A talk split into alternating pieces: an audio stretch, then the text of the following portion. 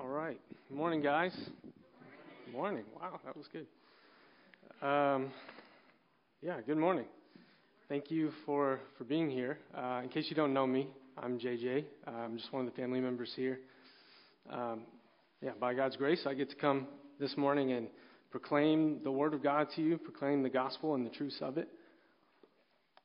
So, we're going to be looking mostly at chapter 8 of Hebrews. So, if you guys want to go ahead and get there, that's where we'll be. Over the, the last 25 years, though, uh, I wanted to tell you guys that technology has, uh, has rapidly changed. It's, it's been advancing and advancing. Um, and jokingly, I'm going to date myself a little here um, because I can remember when I was a kid and uh, our entire family had just one immovable computer that sat in our living room. Uh, you couldn't take it anywhere, uh, and you could hardly even play games on it. It was so terrible. Uh, but the main point of that computer was so that my dad, when he uh, came home from work, he could use it to, you know, continue working if something was really busy or uh, whatnot. But the way that he would bring work home with him in, in those days, back in those days, uh, he would bring these things called floppy disks with him. You guys know what those are? Okay, I hear you guys. Okay. So if you don't know what those are, um, they're basically just like a thin, square piece of plastic that you could save files on and you could, you know, move things from one place to another since you couldn't move your computer. Um, so, you know, back then, that seemed really helpful, and, and it was. Uh, when computers were immovable and when they used less data, floppy disks were great. They served a, a good purpose. But there are several reasons now that most people born after the year 2000 have no idea what a floppy disk even is. Um, and to keep it simple, we'll just say that floppy disks became obsolete. As newer and better things came about, floppy disks faded out of use and nearly out of memory. Uh, catch the joke there? Um, so, you know, today, sorry, yeah, I'm cheesy, sorry. Uh, today, we've gotten so far from floppy disks that my phone by itself that I can take anywhere can hold like 45,000 floppy disks worth of data. So they have now truly become obsolete. With that being said, if I told you today that after knowing all of that, that I was, you know, considering, really considering going back to using floppy disks, you'd probably think there was something wrong with me, right? You think I was crazy. That's because we don't return to things that are obsolete and that are fading away. We move forward with the new and the better. As we read our passage today, what we're going to see is that the author of Hebrews is going to make that same argument Today we'll see that through the gospel, God has provided us a great high priest who mediates a new covenant so that we may leave the obsolete things behind. I'll say that again for, for those of you taking notes. Uh, through the gospel, God has provided us a great high priest who mediates a new covenant so that we may leave the obsolete things behind. We're going to see that uh, in really three sections of this text. Um, the first section, verses 1 and 2, we'll see a quick summary of Christ's priesthood and duties. Uh, in verses 3 through 5, we're going to see a foreshadowing of heavenly things. And then finally, the, the last section, verses 6 through 13, uh, we will see the new covenant promises. So, without further ado, let's jump in and let's read chapter 8 chapter 8, verse 1, it says here Now, the point in what we are saying is this we have such a high priest, one who is seated at the right hand of the throne of the majesty in heaven, a minister in the holy places, in the true tent that the Lord set up, not man. For every high priest is appointed to offer gifts and sacrifices. Thus, it is necessary for this priest also to have something to offer. Now, if he were on earth, he would not be a priest at all, since there are priests who offer gifts according to the law. They serve a copy and a shadow of the heavenly things. For when Moses was about to erect the, erect the tent, he was instructed by God, saying, See that you make everything according to the pattern that was shown you on the mountain. But as it is, Christ has obtained a ministry that is as much more excellent than the old as the covenant he mediates is better, since it is enacted on better promises. For if that first covenant had been faultless, there would be no, no occasion to look for a second. For he finds fault with them when he says, Behold, the days are coming, declares the Lord, when I will establish a new covenant with the house of Israel and with the house of Judah not like the covenant that I made with their fathers on the day when I took them by the hand to bring them out of the land of Egypt. For they did not continue in my covenant, and so I showed no concern for them, declares the Lord. For this is the covenant that I will make with the house of Israel after those days, declares the Lord. I will put my laws into their minds and write them on their hearts, and I will be their God, and they shall be my people and they shall not teach each one his neighbor, for each one, or, or and each one his brother, saying, Know the Lord, for they shall all know me, from the least of them to the greatest. For I will be merciful toward their iniquities, and I will remember their sins no more. In speaking of a new covenant, he makes the first one obsolete. And what is becoming obsolete and growing old is ready to vanish away. Let's pray together. Father, God, you have given us a great high priest. Lord, you have done a work that we could not do. You have reconciled man to yourself when we could not when we could not do enough to get there. God, we could not be good enough. We could not keep your law. Lord, we, we know that we are sinners. We see that you have provided the, the answer to our sin. We thank you, God, for the promises of the new covenant, Lord. We pray that you would be with us this morning as we hear uh, the truths of what that means for us. Be with our hearts, Lord. Help this, this word to fall on soft ground. In Jesus' name, amen. Amen. All right. Now, as we heard in past weeks, the, the whole point of Hebrews, uh, well, I guess the author of Hebrews, is writing this letter to a Jewish community of believers. Uh, and it seems that some of these believers, you know, may be facing persecution, but they're considering returning to Judaism. There, there's some word of that. And so the writer of Hebrews is writing this whole thing to encourage them to hold fast to the confession that Christ is Lord, that He is Savior, and encouraging them just not to return to the things that are fading away.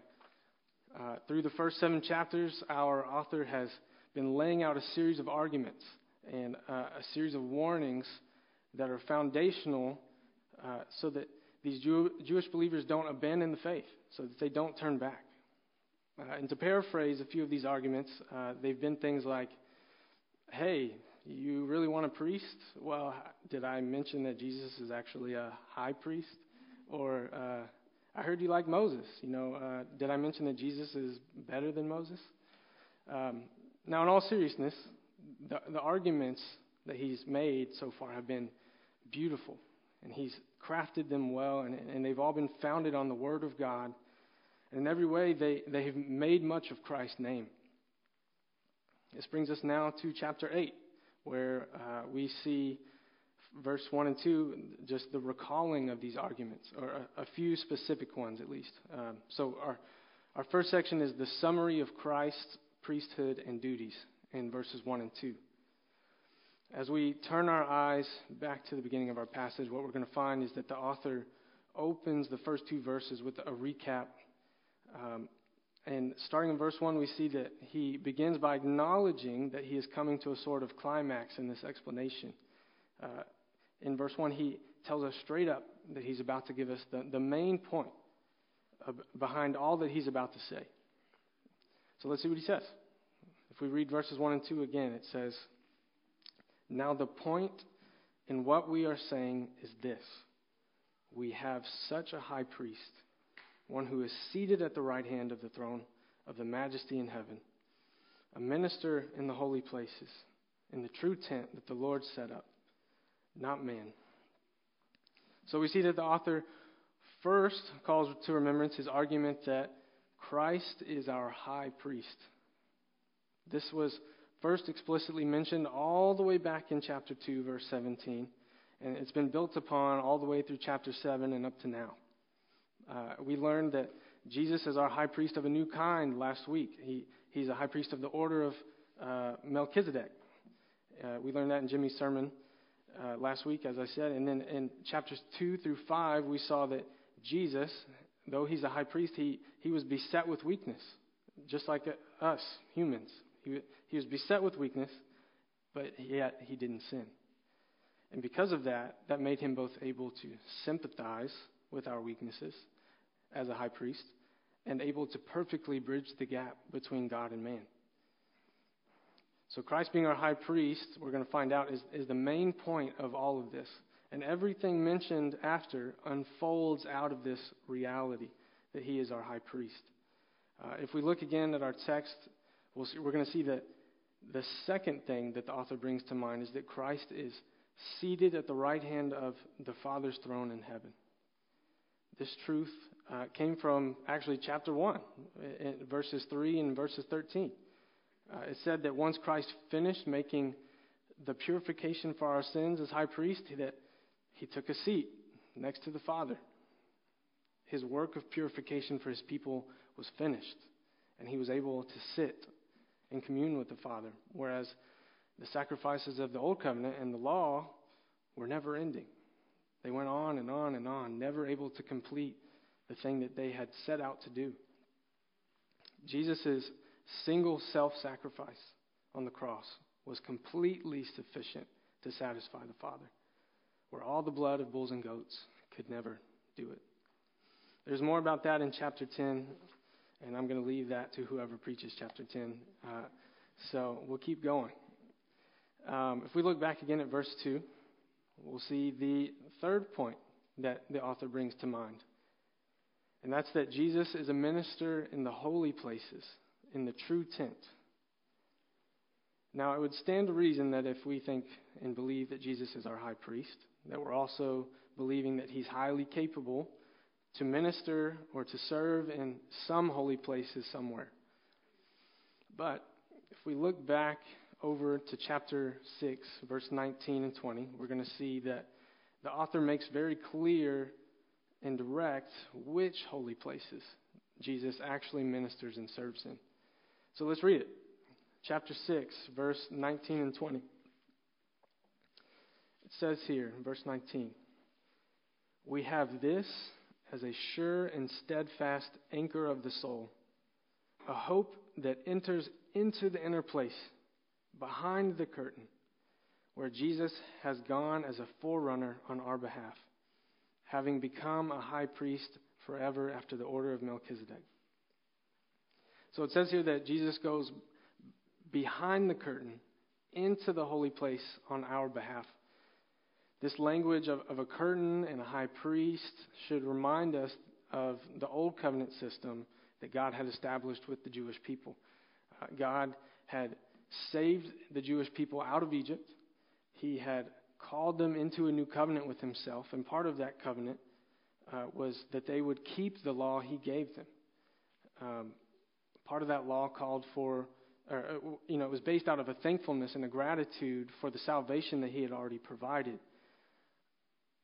But part of that law called for, for priests and it called for high priests to atone for the people's sin. It called for, uh, for atonement for the breaking of the very law that God had given them. So, while a high priest could atone for specific sins, or uh, while a regular priest could atone for specific sins, excuse me, the high priest would atone once a year for all the unknown sins, the things that Maybe they just hadn't realized they were doing wrong. Um, so, when the high priest did this, what would happen was he would take the sacrifice, he would go into the tent where God's presence dwelt, he would go behind the curtain once a year to the Holy of Holies, and he would pay for the sins of the people with his sacrifice.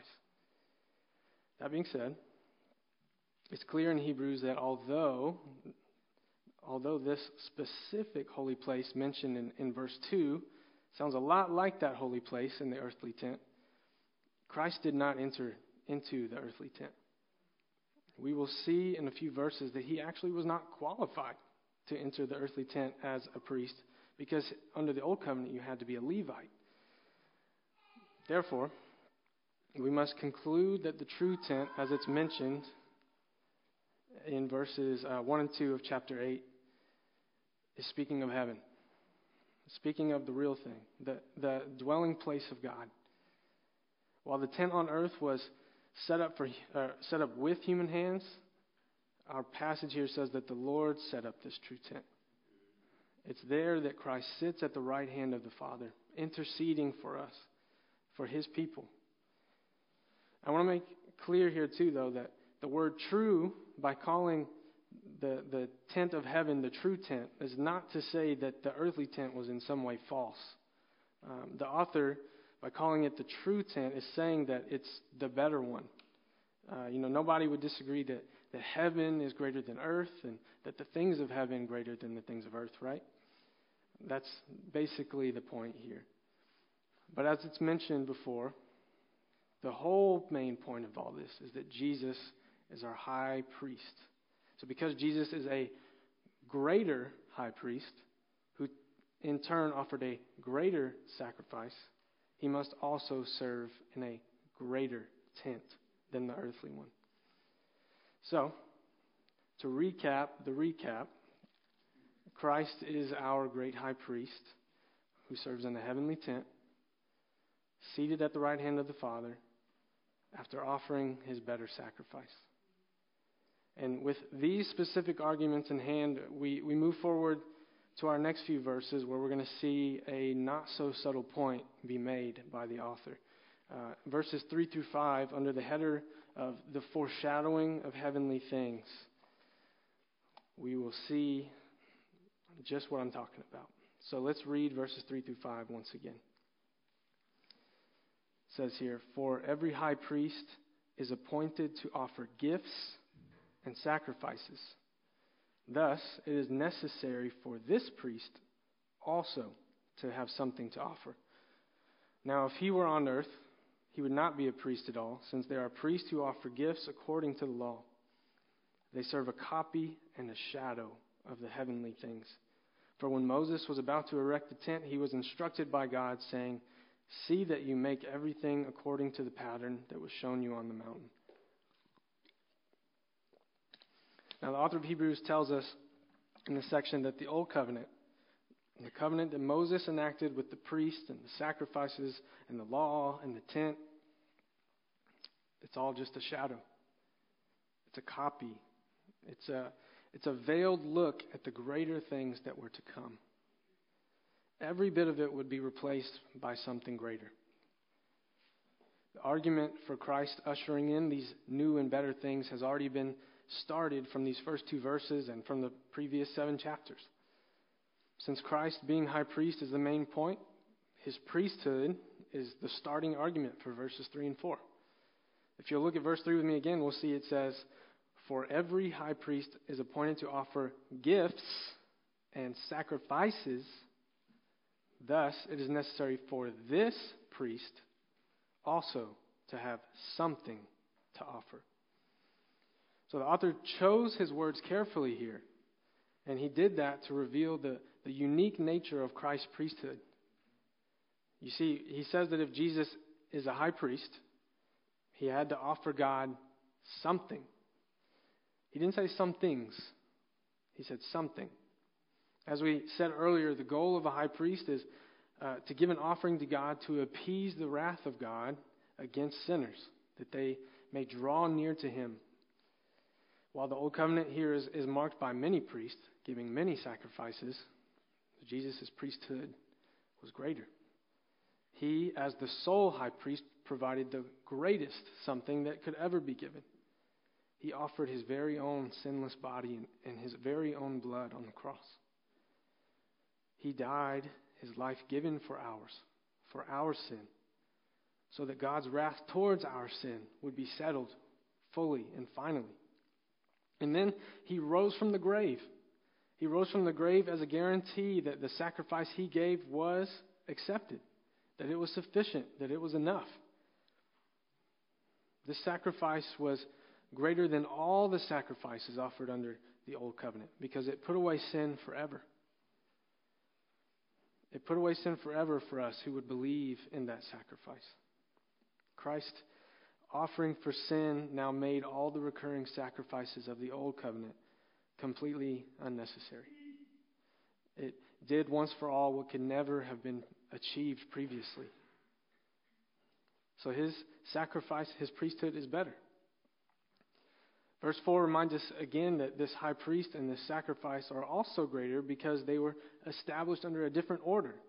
Uh, as mentioned earlier, Christ was not qualified to serve as, as a priest or a high priest under the old covenant because he was not from the line of Aaron, he was not a Levite. But that didn't stop him from offering the better sacrifice as a high priest. This is why it was important last week. We heard that Christ was a high priest of the order of Melchizedek, that he was made a high priest by an oath from God, something that no Levite could ever say. Jesus could not accomplish our salvation under the old covenant. Could not do it because the law and the sacrifices were not enough to cleanse us wholly from sin. There had to come a new way. There had to come a new high priest with a better sacrifice. It's this conclusion that leads us, or it leads the author to the bold claim of verse 5. He says here that uh, the many priests of the Old Covenant, he said that they serve a copy and shadow of the heavenly things. The Old Covenant is described as a shadow for multiple reasons. Firstly, it, it foreshadowed the coming of the new covenant. Uh, it looked ahead to, to the new covenant that would come. But it was also a shadow because it was never really meant to be the real thing. The purpose of the Old Covenant was to bring God and to bring man together while revealing man's need for a better Savior, a better high priest, a better sacrifice. But the covenant was unable to bring God and man to full reconciliation.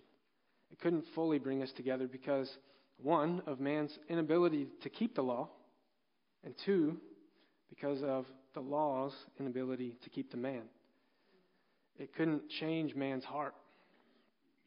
The law could not keep man, uh, excuse me, the law could not keep man because the law was a solution of the hands. It, it said to do this or to not do that.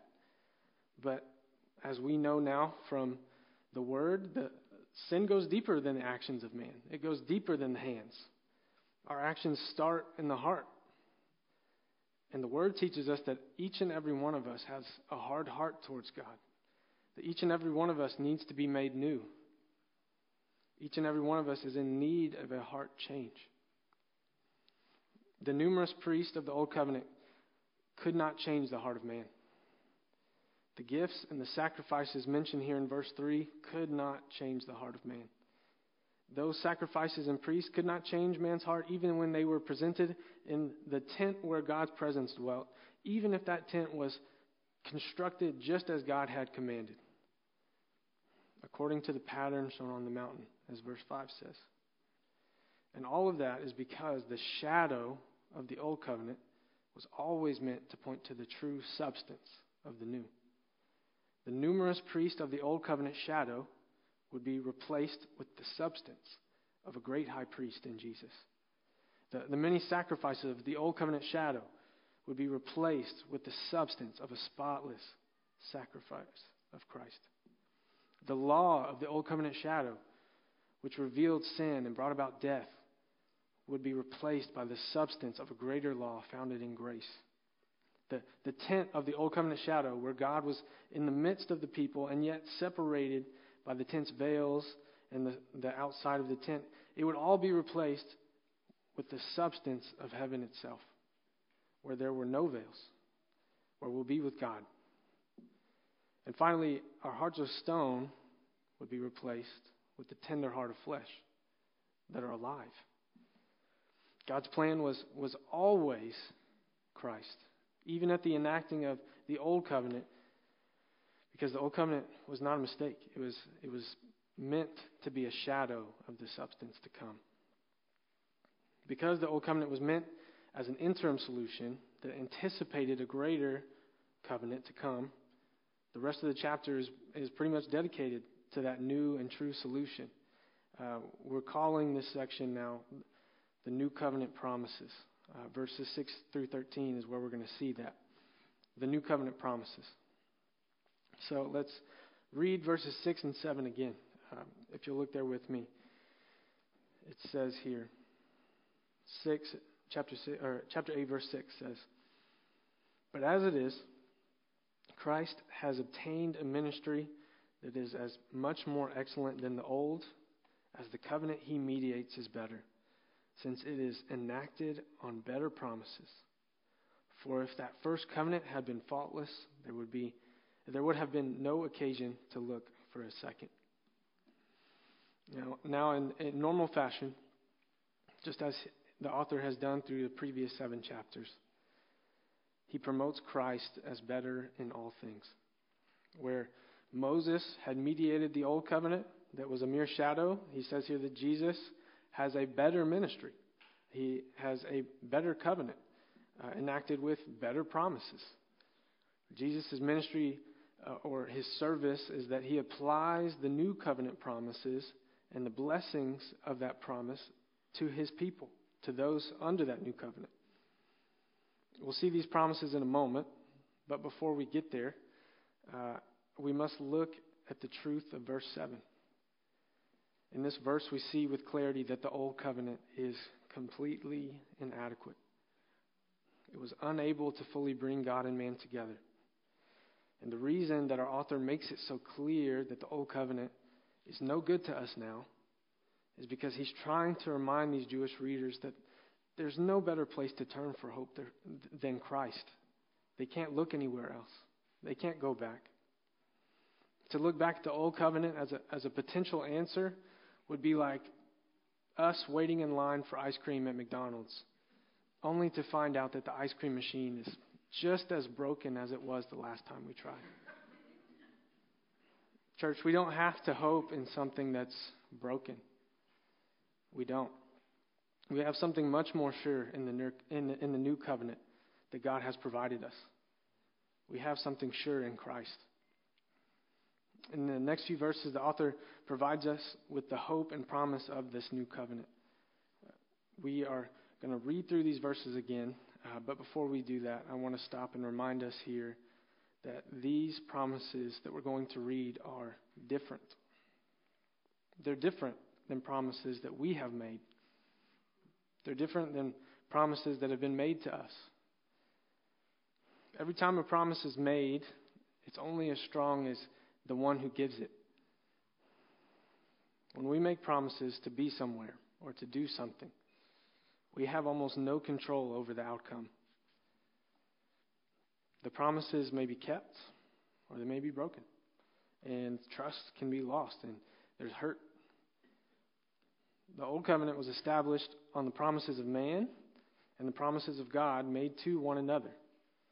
Where God kept his covenant promises, we'll see here shortly that man did not. Let me encourage you again that these promises of the new covenant are different. Because God alone makes the promises of the new covenant. Because God is always in control. And God never lies. We can be confident in the word, in the promises, and in his word, that he will keep it. So let's read the promises with biblical faith filled hope, as we heard today from our Advent reading. These promises are sure. So let's read it that way. Uh, verse 8 and 9 together, let's read. It says, For he finds fault with them when he says, Behold, the days are coming, declares the Lord, when I will establish a new covenant with the house of Israel and with the house of Judah, not like the covenant that I made with their fathers on the day when I took them by the hand to bring them out of the land of Egypt. For they did not continue in my covenant, and so I showed no concern for them, declares the Lord. So, as we see in these verses, our author begins to recall a passage of prophetic scripture from Jeremiah 31, I think verses 31 through 34. But before he begins to recall that passage, he reveals to us that the fault of the Old Covenant lied with the people of the Old Covenant. Their hearts were warped by sin, and they were unwilling to obey the law of God. They were unwilling to keep the promises that they had made. But God was faithful to respond as He had promised He would. He allowed them to receive the curses due their sin. He allowed them to receive what was necessary for their rebellion, having no concern for them, as it says here. He allowed punishment to come upon them for their sin, as He said He would. But in gracious fashion, just as we read, God proclaims not only a new covenant, but a different covenant. And he proclaims it with the very people that have failed in the past. Other places, we would find out that this new covenant is not only for the Jews, not only for the house of Israel and the house of Judah, but it is also for the entire world. That God would graft in Gentiles as well, those who have were not under the old covenant. So we can read this now, these promises, knowing that it's ours too. So let's read verses 10 and 11. Verses 10 and 11, they say, For this is the covenant that I will make with the house of Israel after those days, declares the Lord. I will put my laws into their minds, and I will write them on their hearts. And I will be their God, and they shall be my people. And they shall not teach each one his neighbor and each one his brother, saying, Know the Lord, for they shall all know me, from the least of them to the greatest. So we see this new covenant is different because it comes with promises to finally change the heart, to change the mind, and to bring about the full forgiveness of sin. The very thing that the old covenant could not do.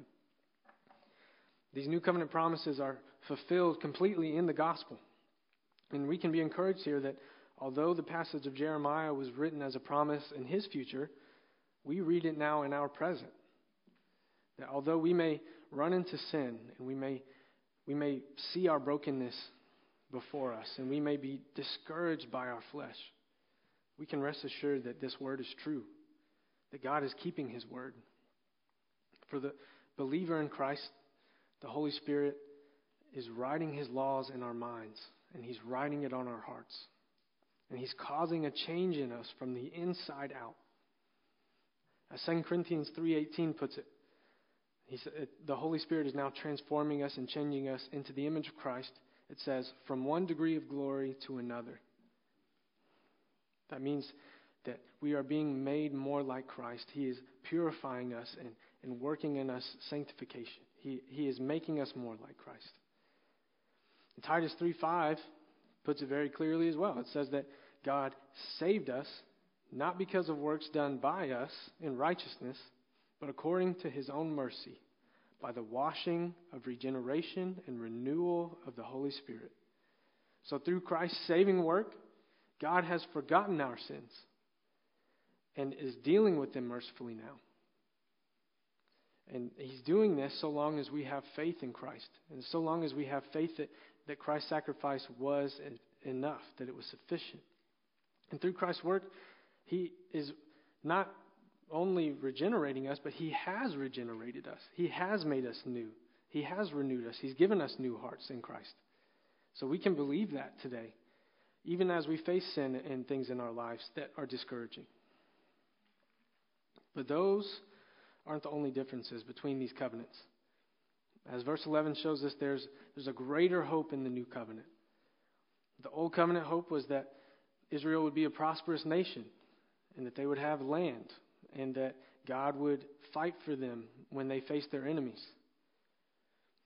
To keep that hope alive, those under the old covenant had to instruct their neighbors, their brothers, how to follow the Lord under the law. Oftentimes, because of the sin of man, that instruction of the Lord was sectioned off and given only to those who were deemed worth it, those, those that were great in man's eyes.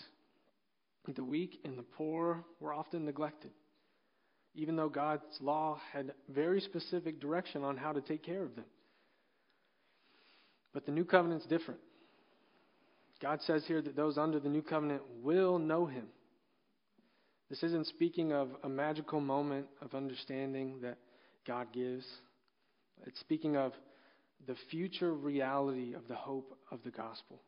That one day we will dwell with God and he will dwell with us. Then there will be no need from, for each one of us to learn from one another who the Lord is. And in verse 11, he promises that he's going to make himself accessible to all people, the greatest to the least. And we know, like I said earlier, that he opens that up even to the nations, not only the Jew, but also the Gentile. As Ephesians 2 says, breaking down the dividing wall of hostility that was between us. So he takes it upon himself to care for the people of every status, drawing together all who enter his covenant by faith. Verse 12 shows us that the way that God brings about this new covenant and the way that he enacts these promises is through showing mercy and grace towards sin. And we know here today that you know God is a just God. He cannot simply let sin go unpunished. The only way that he could the only way he could treat sin graciously and mercifully and yet and yet pay the penalty for sin was through the sacrifice of Christ. And he did that through the cross. That's how he dealt with our sin graciously. So it's because of the cross that we see our sins covered. It's because of the cross that we have our hearts and minds changed. And it's because of the cross that we have an eternal hope to be with the Lord forever when we, uh, whether we're great or whether we're the least. And it's because of the cross that we see the old covenant made obsolete. Let's read verse 13 one last time. Verse 13 says, In speaking of a new covenant, he makes the first one obsolete. And what is becoming obsolete and growing old is ready to vanish away. So we see that when the new covenant is made, the old is made obsolete. This doesn't mean that the old wasn't purposeful for a time, it just meant the time had come when the old had fully served its purpose. It was at the cross that the new covenant was enacted. Thus, the old covenant shadow was ready to vanish away, making way for the new substance, the, the new covenant. The old covenant was made obsolete because the true and the better had come to take its place once for all. But there would be no new covenant without a new sacrifice. There would be no new covenant without a new high priest to give that sacrifice.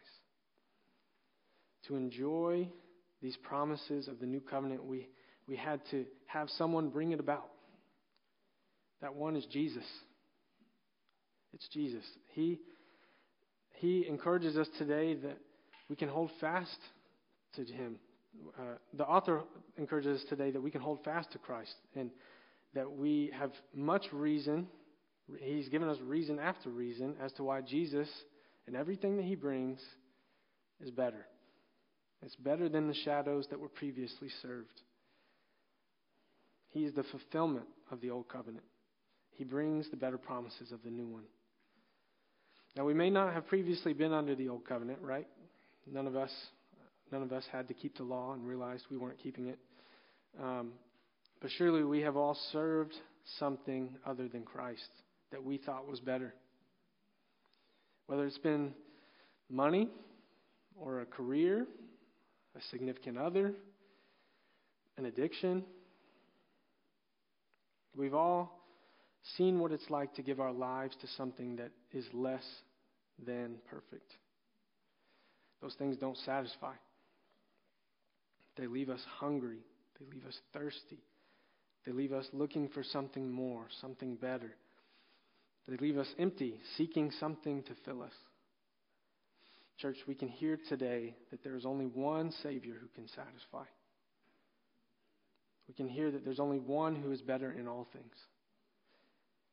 There's only one hope that will last And it's all founded in the person and in the work of Jesus Christ. For those of us who have trusted in Christ, we can hold fast to him, knowing that he's keeping the promises made in this new covenant. Let's keep from going back to the floppy disks of our lives. Let's hold fast to the new and the better. See, through the gospel, God has provided us a great high priest who mediates a new covenant so that we can leave the obsolete things behind. So don't go back. Don't go back to those things. Let's, let's cling to Christ and let's be transformed by Him. And just as this new covenant promises, uh, we, we can experience Christ forever in the hope that we have. And we can know that even when we fail, not to go back. And sometimes, as sometimes we may, as our hearts run and, and fail, we, we know that Christ is there standing ready to forgive, to plead his blood on our behalf, interceding for us, for, uh, between us and the Father. Now, for those of us who have not yet placed faith in Christ, I would ask you to consider today what you've heard. Consider your place that you are a sinner, that your heart is just as these old covenant members were, your heart is wicked, it's broken, it's in need of fixing. God, I mean, your, your heart is sinful at the core. And consider that God is a just God. He's unwilling to forgive sin without a sacrifice. And consider Jesus, who has already died to pay for your sins as the perfect sacrifice. And consider Jesus, who rose from the dead to prove that his sacrifice was enough, that his payment for your sin was valid, that it was complete. And consider Jesus, the high priest, who is ready to cleanse you of all unrighteousness. And consider Jesus' superiority, that he sits in heaven with the Father. He's ready to plead his blood on your behalf. Consider him. I would ask you today, if you don't know Christ, that you, I would ask that you would lay your obsolete things aside. That you would lay them down and see that Christ is better, that Christ is sufficient, that He, he is satisfying. If you're here today and that's you, and you want to talk about that, I would love to talk about that with you. I know Pastor Jimmy, Pastor Bob would do the same uh, after service. But church, let's let's give glory to God. Let's give glory to God because He has provided us a miraculous salvation. He's provided us a better Savior, a better covenant. He's provided us Jesus. Let's praise Christ and let's cling to Him because He is better. Let's don't run to the things that we know are obsolete and that have failed us before. Let's pray. Father, God, you are good and you are kind and merciful. God, you have provided for us in every way. Lord, you have given what is better. Lord, you allowed the old covenant to, to stand so that we could see clearly what you have brought to us in the new.